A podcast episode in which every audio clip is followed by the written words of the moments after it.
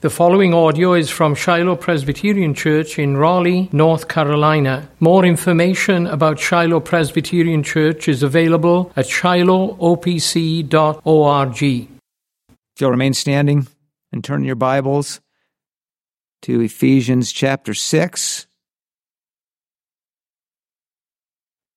God's law comes to us through the mediation of the one who's kept the law for us, died for our sins, but who calls us by his grace to be obedient to the law. So let's listen carefully. Just four verses, the first four verses of Ephesians chapter six. This is page nine seventy-nine, if you're using the Pew Bible. Let's listen very carefully to this, the public reading of God's word. Ephesians six, beginning in verse one. Children, obey your parents in the Lord, for this is right. Honor your father and mother. This is the first commandment with a promise, that it may go well with you and that you may live long in the land. Fathers, do not provoke your children to anger, but bring them up in the discipline and instruction of the Lord. Amen. This further reading of God's word. Let's pray together.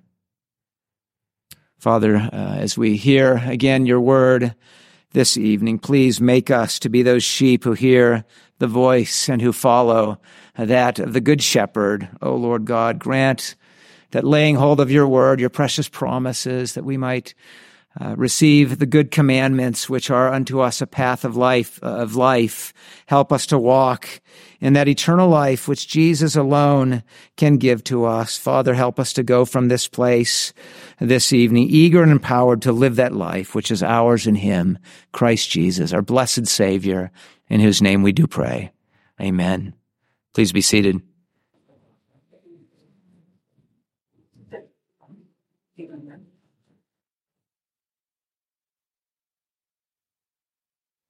Well, Jesus loves the little children, doesn't he? There's a truth that we ought to get right. How true that is. Remember how uh, that was so evident from our Lord, in our Lord's earthly ministry, how he wasn't happy with his disciples when they failed to get that truth, when they acted in a way that was contrary to that truth. And by the way, speaking of children, I will speak to the different Greek words that are translated in children in the New Testament. The one in the Gospels is different from uh, what we see in our text this evening, but I think this point is still worth making. Remember when the, the people, they were bringing their children to Jesus, hoping that he would touch them and bless them, and how the disciples weren't happy about that. They were, they were rebuking the, the people for doing so. Well, Mark chapter ten, verse fourteen tells us that Jesus was indignant with his disciples, and he said to them, "Let the children come to me and do not hinder them." Jesus welcomed them. He said, to such belongs the kingdom of God. He said, truly I say to you, whoever does not receive the kingdom of God like a child shall not enter it. And recall how he took the children and received him, and received them in his arms, and he blessed them, laying his hands on them. Uh, children, Jesus loves you. Jesus has welcomed you into his kingdom. And we see in our passage this, this evening that in his great love for you, through his inspired apostle, he's given you a very special command with a special promise attached to that command. And he's given a, a special promise to your fathers and mothers uh, with respect to how they are to uh, conduct themselves with you, how they are to raise you. And note, note that, that's very important. Note that, that, that, that Paul addresses the children specifically. Interesting what happens here. He addresses the children, uh, then he cites the fifth commandment, honor your father and your mother, and then he also immediately addresses the fathers. We, we can understand why our, our catechism rightly teaches us that the fifth commandment uh, is not only about the duties of children to their parents, it's also about the duties of parents to their children. And of course, it extends beyond that, as we saw, to the, the different relations between uh, superiors to inferiors, those over others in authority and those under their authority, as well as those who are, are uh, equal, as those who belong to the Lord Jesus. Of course, we are all God's beloved children, and the Lord calls all of us to love him by obeying him, by fulfilling his duty with respect to the various roles that he's given us. This is a section in which we're focused particularly on the Christian household. Remember last time we uh, considered the, the relation between the husband and wife. Well, this evening we consider the parent-child relationship. And I think we can summarize our the, the message of our text this evening simply this way. This is our message, that under Christ's lordship, children and parents are bound to obey the fifth commandment. I have three points this evening. We'll consider first the duties of children to their parents. Secondly, we'll consider the duties of parents to their children. And then lastly, we'll focus on that special promise. And so we're going to go out of order a bit from what we see it in the text, but I want us to end on the promise. So let's start then with the children. Children, are you listening, children? The Lord speaks directly to you this evening. Speaking of those Greek words for children, some of you older youth might be wondering, well, who exactly does Paul mean when he uses that word children? What are the, you know, the age boundaries here? As I mentioned, the word in our text is different from that used in the Gospels, where the people were bringing the little children to Jesus for him to touch them. That was the word paideon, and that word generally, that, that word refers to children anywhere from infancy all the way up until age seven. And so those being brought to Jesus were probably infants, or at least very, very young children. The word in our text this evening is tekna, the plural for teknon, which means child, but this can refer to a child from infancy all the way up to adolescence. So not just the really little children, you teenagers, right? You need to listen up as well this evening. Indeed, our duty as, as children to honor our father and mother, honor our parents. Of course, that extends even into adulthood. I think we do well to remember this evening that, in my mind, the most beautiful moment of perfect obedience to the fifth commandment was that rendered by our Lord in his adulthood, even when we, he was there hanging on the cross. We read about that in John chapter nineteen. You might remember there he was, and there was the Apostle John, and there was his mother, and he wonderfully made provision for his mother. He said, "Woman, behold your son." And he said to John, "Behold your mother." And we learn that from that very hour, John took Mary to, to his home to be with her. And so uh, we have a duty to, to honor our father and mother even as adults. But the fifth commandment obedience in view in our text this morning, this evening, is that obedience during the time when children are being raised up. So from infancy as they're raised up unto adulthood. And of course, we know that Jesus also obeyed the commandment perfectly, even in his youth. We read about that in Luke chapter two, verse fifty-one. He was submissive to his parents. And children, you are called to follow the example of Jesus in this way, as Jesus commands you through his apostle. Children, obey your parents. Now, now is, is, is Paul thinking of, of all of the children of all of the world? We know, of course, that the moral law has application to, to all peoples everywhere. It's binding on, on all. But we, I think we do well to remember that this was a letter written particularly to the church. This is, this is part of the reason why we view our children the way we do, as we were reminded this morning with the covenant uh, in infant baptism. There's a good reason, by the way, why it is that both Pastor Holst and I like often to speak directly to the children. It's good that we speak to you, thinking of children, how blessed you are to be those who have Christian parents and be in Christian households, members of Christ's church. This is a good reminder that you are not just any children, that you are covenant children. You are those under the lordship of Jesus Christ. You are included uh, as members of God's people. You are baptized members of Christ's church. That's true, even if you've not yet professed your faith. And that's why it's so good for us to speak directly to you and, and to seek to seek to speak God's word in a way that's simple and clear, such that you would understand well. Paul spoke to the children very simple words, didn't he? And, and by the way, this is quite remarkable that he did so. This is a point made by one commentator, Doctor Baugh. He talks about how radical this was by the standards of Paul's day. Children were not directly addressed in writings in the ancient world. The great moralists in antiquity, they did write essays on uh, child rearing, but they would, they were always addressed to the fathers. Children were never directly addressed.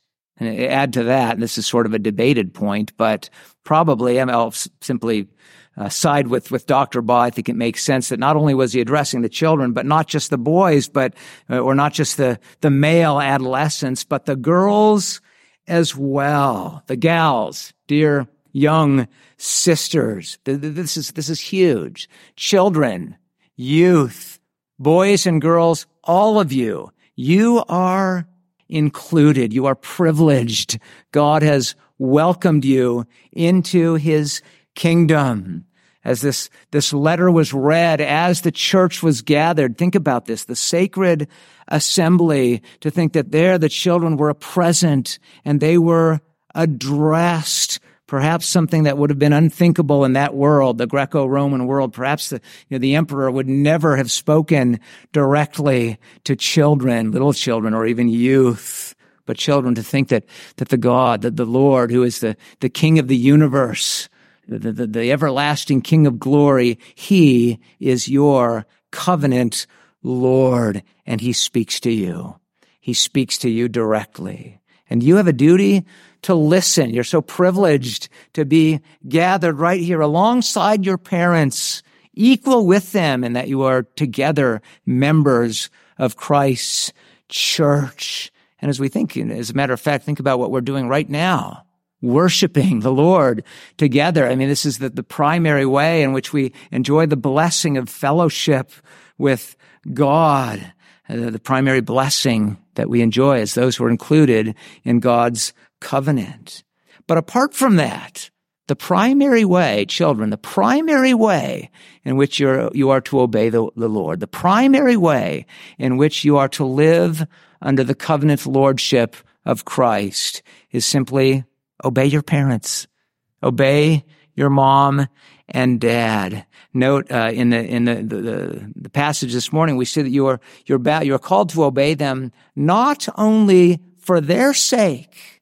Most importantly, you are called to obey them for his sake, for the sake of the Lord. Think about those words in verse one. Obey your parents in the Lord. Those words, in the Lord, go together with the word obey. You're not just to obey, you're to obey in the Lord. This certainly reminds us, it reminds us not only of why we are to obey, but it does speak to that, as does the words in the very next, uh, uh, the next part of the verse. For this is right, right? Why should you obey? Because it's right that you obey. These are your parents. God has given them to you. You are to obey them in the Lord. And part of what it means when it says obey them in the Lord is obey them as unto the Lord. In obeying them, you are obeying the Lord. What an important, important commandment.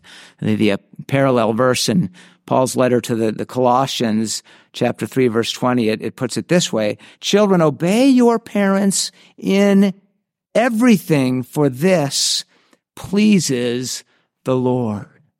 But you know, those words, in the Lord, they speak not only to the why you ought to obey, but, but how you are able to obey. I don't think I have to tell you, children, this evening, that it's not always easy to obey, is it? And sometimes your parents give you a command, go and I want you to go. I want you to clean your room right now. Why is it that sometimes you feel a, an impulse, a desire to do just the opposite, right? The, the fact of the matter is that, that like all of us, you children, you are sinners with sinful hearts. Apart from the grace of Christ, you have wills, you have desires that are against God, that are against, or that are, that are really bent on resisting his will. You are sinners who need a Savior. That's why you should be so thankful that you have a Savior uh, in the Lord Jesus, one who obeyed perfectly for you, one who died at the cross to pay for your sins if you trust in Him. And if you are trusting Him, you can know that it's absolutely true, and you can also know that it's true that, that, that, that the Spirit, the Holy Spirit, is living inside you. You can obey your parents in the Lord because you are in the Lord. You belong to Jesus. You are one with Jesus, and He's the one who by His Spirit helps you to obey. He, he helps you to obey Him by submitting to the will of your parents, submitting to Him by submitting to your parents. Obey them. Submit to them. There's so much that we can say about this, but one very important way, or one very important thing to say about this, is that He calls you to do so even though your parents are not perfect. They're flawed. You know, part of the duty to honor your father and mother is the, you're called to honor them even though they don't always act perfectly honorably. I think we see this in the, uh, we, we, we cited the Westminster Shorter Catechism for our affirmation of faith, but the, the Heidelberg Catechism in its treatment of this commandment, question one oh four, it asks the question, what is God's will for you in the fifth commandment? And the answer is this: that I show honor, love, and faithfulness to my father and mother and all those in authority over me, submit myself with proper obedience to all their good teaching and discipline. I want to return to those, those words under our second point, but listen to how this ends. It says, and, listen to this, and also that I be patient with their failings, for by their hand God wills to rule us. You hear that, children? At times your parents will fail, won't they? And God commands you to be patient with their failings and know that even though they sometimes make mistakes and fail, God wills nonetheless to rule you by their hand. As we move to our, our second point this evening, it's very important that you children continue listening, because the most important way you can submit to them is to look to them to do the very thing that God calls them to do for you. And that, that, that's, that brings us to our, our second point this evening. Secondly, we consider the duties of parents to children. Again, we're skipping over verse three. We'll come back, back to that in order to end on the promise. But as we jump down to verse four, we see that Paul addresses the fathers, that that, that word fathers can uh, can speak generally to both fathers and mothers, uh, but there is it is a different word from the one used for parents in verse one. And I do think that Paul is intentionally focusing particularly on the fathers, since they are the heads of the home. But certainly this is instruction that would apply to, to mothers as well. Obviously, the mothers were right there listening to these words. Indeed, as I said, the children also should continue listening to these words. Indeed, all of these words are for all of God's people, even if you're not married, even if you're not a father or mother, even if you are uh, single this evening. We all have a duty to listen and to learn, uh, to learn from this, to apply it to our lives in the way it applies to us. It might involve, you know, learning faithfully to pray for families in the church, or learning how we will be, you will be one day called to conduct yourself should the Lord bless you with children of your own, even if you don't have them now. But listen to what Paul writes, verse four. Fathers, do not provoke your children to anger.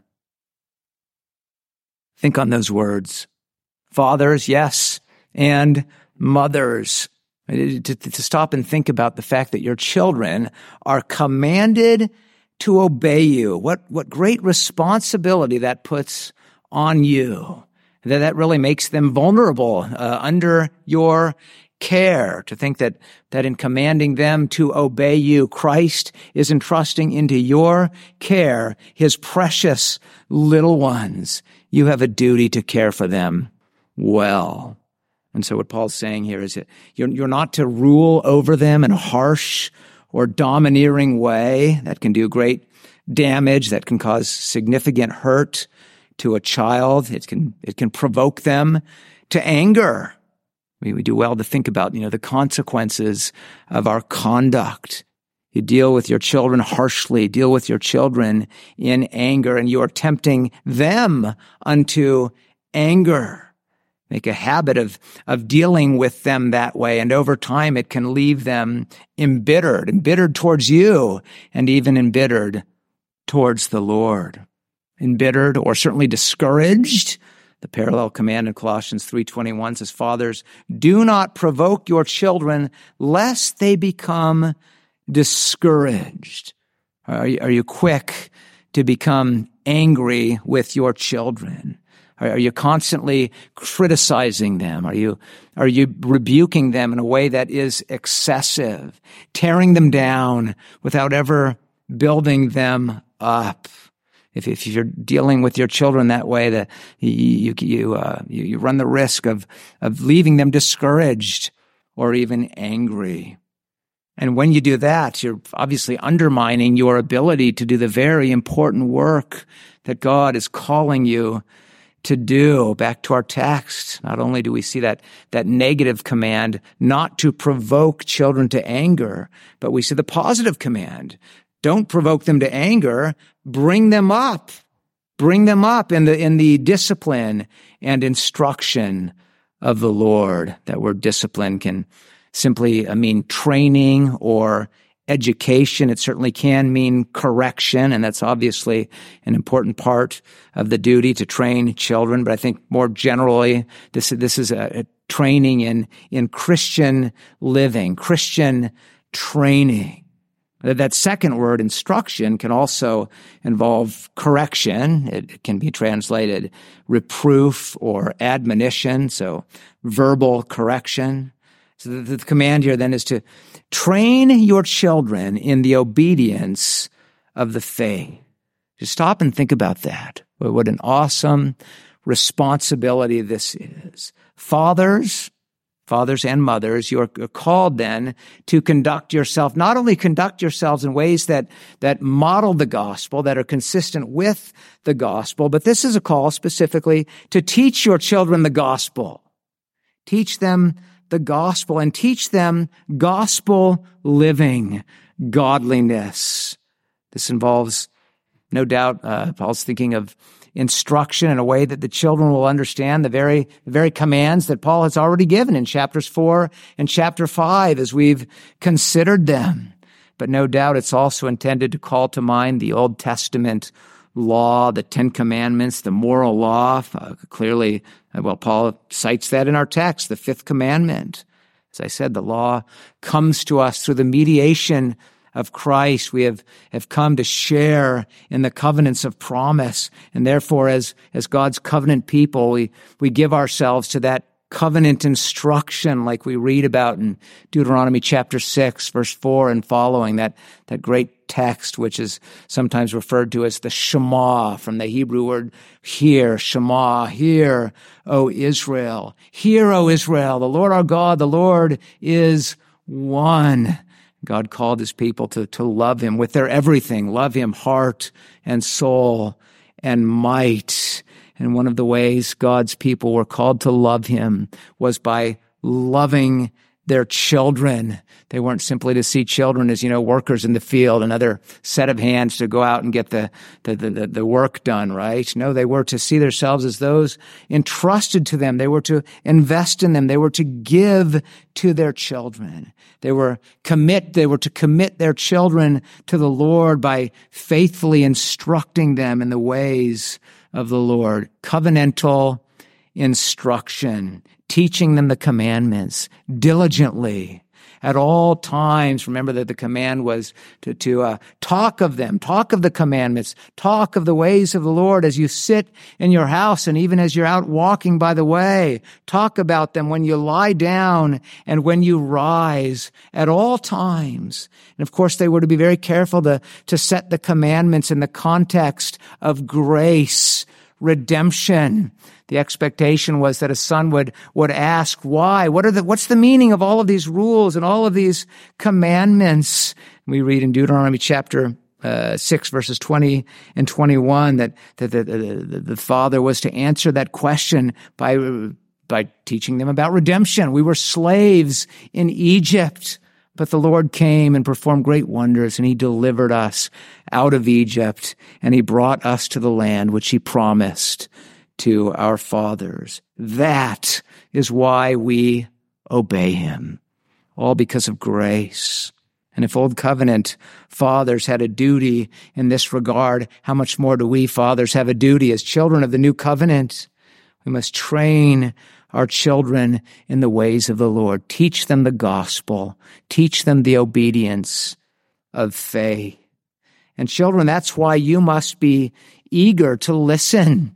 How do you, the primary way you're apart from, the, of course, the preaching of the word, but your learning discipleship from Jesus is by learning to obey your parents, obedience to your fathers and your mothers. It's, it's, it's much more than simply, you know, obeying a command here and there. Take out the trash. Okay, there, I, I obeyed, right? No, this really is, is how you look to your parents, expecting to receive good instruction from them in the ways of the Lord. As I read earlier, the Heidelberg Catechism, so that I, that I submit myself with proper obedience to all their good teaching and discipline. I think those words are, are, are uh, particularly important with respect to how children look to their parents. And so you're, you're saying, I want to think well of my parents. I, I look to them expecting to receive good things from them, good discipline. I will seek to respond well to discipline, even correction as I receive it. Good discipline and instruction. How is it, children, that you, you know that God calls you to think well of your parents and think well of the, the discipline and the instruction that comes from them? Well, ultimately, you're not to see it as coming from them. It's the, the, the discipline and instruction of the Lord, as it says in verse four. It comes, it's, it's good discipline, good instruction, because it comes from a God who is good. And he's the one who has appointed them to bring you that instruction, that discipline and instruction. And because he's made a special promise in connection with this commandment. This is our last point for consideration this evening. The special promise given with this commandment. So Paul reminds us that this, this fifth commandment, honor your father and mother, this is the first commandment with a promise. Isn't that interesting?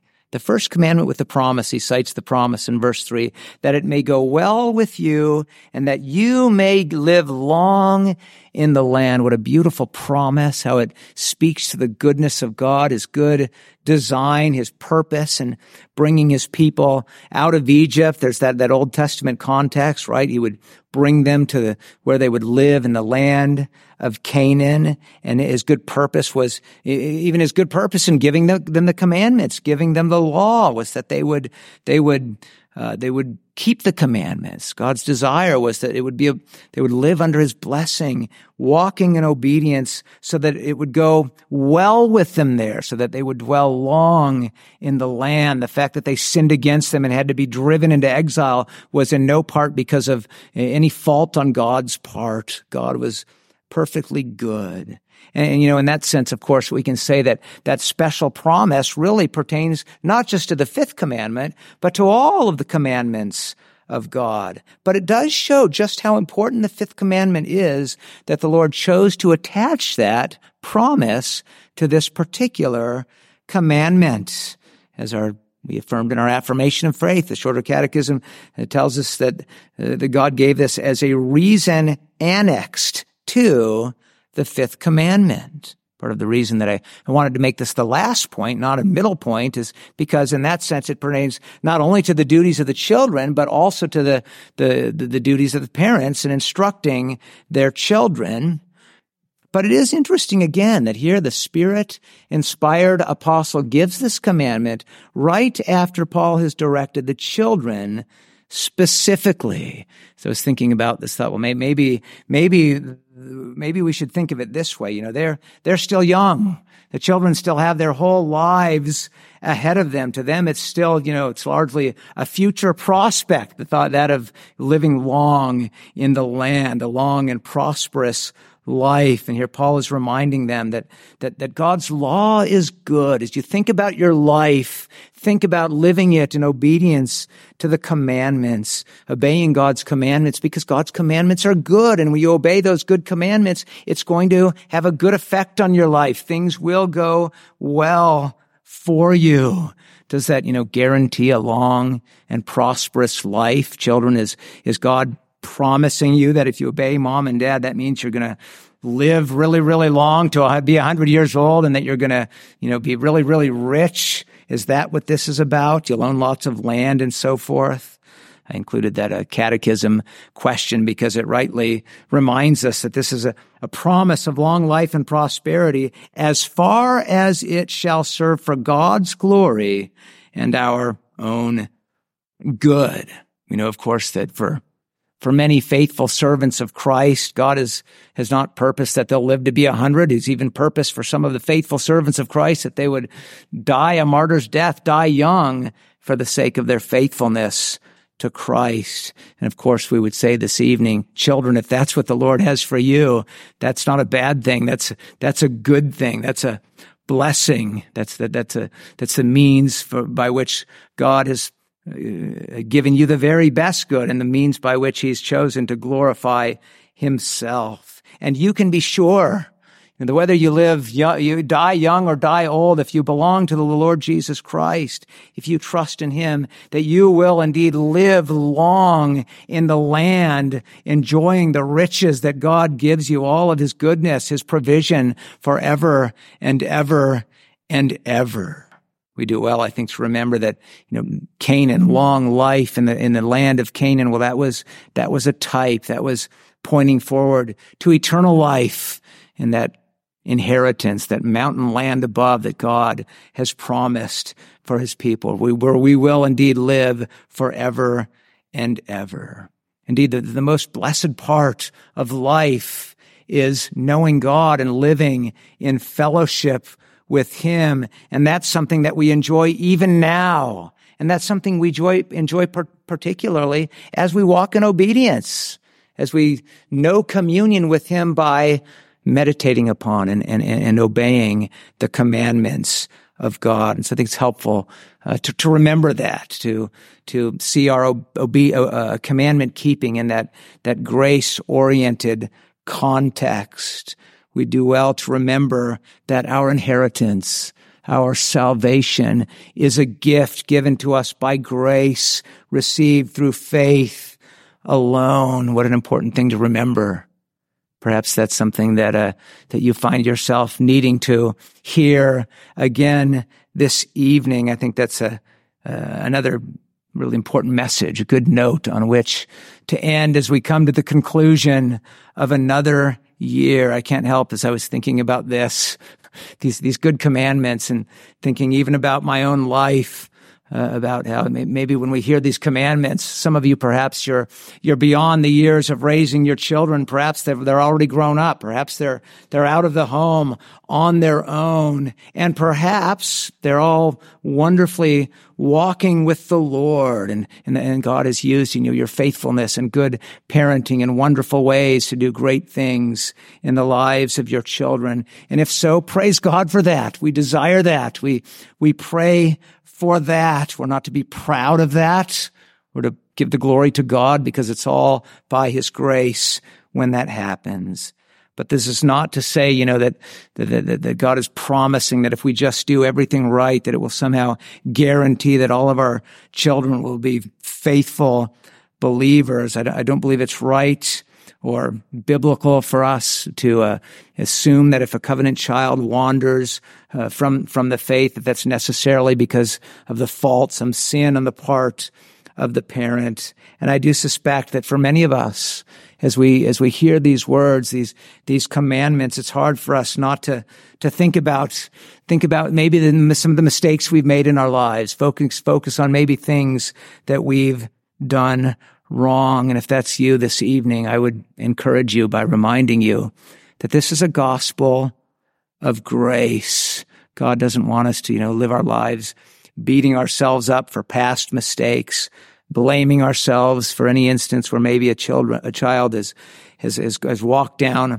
a wrong path. Surely we ought to confess our sins. Surely we ought to hate our sins. We think of the, the, the call this morning to profess faith is to abhor your sin, abhor yourself insofar as you've sinned against the Lord. We, we, we loathe ourselves for past sins committed. Ezekiel thirty-six, verse thirty-one. Paul was ashamed of his sin, and I suppose we ought to be as well. Romans six, verse twenty-one. But God does not want us to live our lives in that shame. God wants us to, to trust his promises, to, to trust his grace, his promise that as we have confessed our sins, he has been faithful, he has been just, he has, cleansed, he has forgiven our sins and washed us of all unrighteousness. And the reason I thought it would be good this evening to really focus in on the promise of God is not primarily to think of it in terms of if we would just do things right, oh, how things will go so well for us.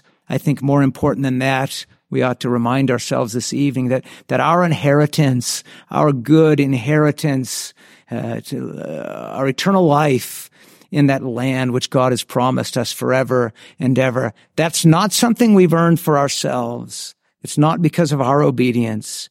It's because of the obedience of Christ. For us, long life in the land which he has prepared for us. Think on that. Think deeply on that as we conclude the year Uh, twenty twenty-three. God doesn't want us to be, you know, paralyzed with guilt over our past failures. God wants us to look to the future, and he wants us to press on in hope. We can't change the past. What we can do is hear his gospel of grace and hear his commandments and purpose by his grace in the various ways that, that, that we're able right now to go forth and seek to walk in obedience to him. What does that mean for uh, you know, covenant children maybe who've wandered? Well, it means that as we're able, let's go to them and seek to reclaim them and claim them. As we're able to continue praying for them, let's continue praying for them. But let us never lose hope. Let us go forth and purpose new obedience in hope. In that hope, indeed, let's walk in obedience by God's grace to the fifth commandment and all of his commandments, because his commandments are good, because they come from him who is a good God. And it is right that we obey them by his grace. May God give us grace to do so in the new year. Let's pray together.